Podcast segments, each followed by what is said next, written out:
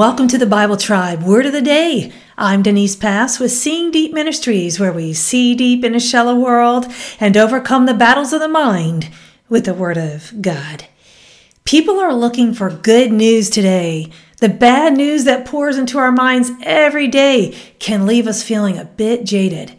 But there's no greater news than the gospel. No other gospel can save but the gospel of Jesus Christ. That's the gospel truth. Reading from the book of 1 Corinthians 15 and 16, and the verse of the day is 1 Corinthians 15, verse 2. By this gospel you are saved if you hold firmly to the word I preach to you. Otherwise, you have believed in vain. Where the day is gospel. It is the Greek word, I'm going to try to pronounce this, y'all, euangelion.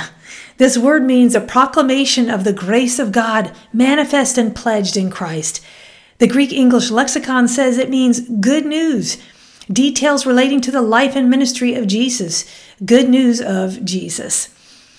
So we could all use some good news, right? Who doesn't like good news? But I fear that the gospel has become something rote, that we're not living out like the good news that it is. Perhaps it has become a Christianese word that we can take for granted. Looking into the etymology of the word gospel, according to Britannica, the word gospel is derived from the Anglo Saxon word godspell, good story. The classical Greek word euangelion means a reward for bringing of good news, or the good news itself.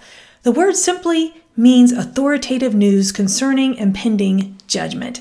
Oh, friends, I love that last definition. The good news is that the impending judgment that we all deserved has been fulfilled by another on our behalf. We are vindicated, accepted, forgiven. The good news is that Jesus is our righteousness and our bridge back to a relationship with God who loved us so much. He sent his Son to bear our iniquities. What good news indeed. What a fitting word for Good Friday when we consider the state that we were in before the crucifixion, death, burial, and resurrection of our Savior. But notice in the verse of the day that this good news will not be good news for some if they do not believe. Paul affirms the fact and truth of the gospel. Taking the verse in a larger context, 1 Corinthians 15, 1 through 6, it says, Now I make known to you, brothers and sisters, the gospel, which I preached to you, which you also received in which you also stand, by which you also are saved, if you hold firmly to the word which I preached to you, unless you believed in vain.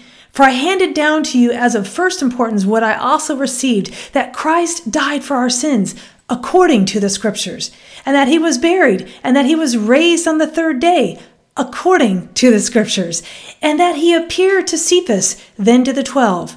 After that, he appeared to more than 500 brothers and sisters at one time, most of whom remain until now, but some have fallen asleep. Then he appeared to James, then to all the apostles, and last of all, as to one untimely born, he appeared to me also. Notice a mantra in Paul's communication about the gospel according to the scriptures.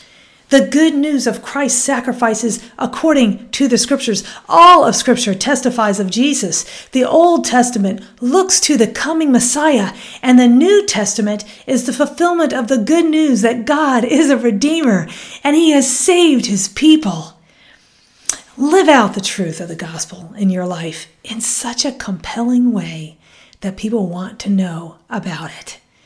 Don't let unbelief keep you from the good news that was intended to save you. Ask God to help your unbelief and choose His thoughts over yours.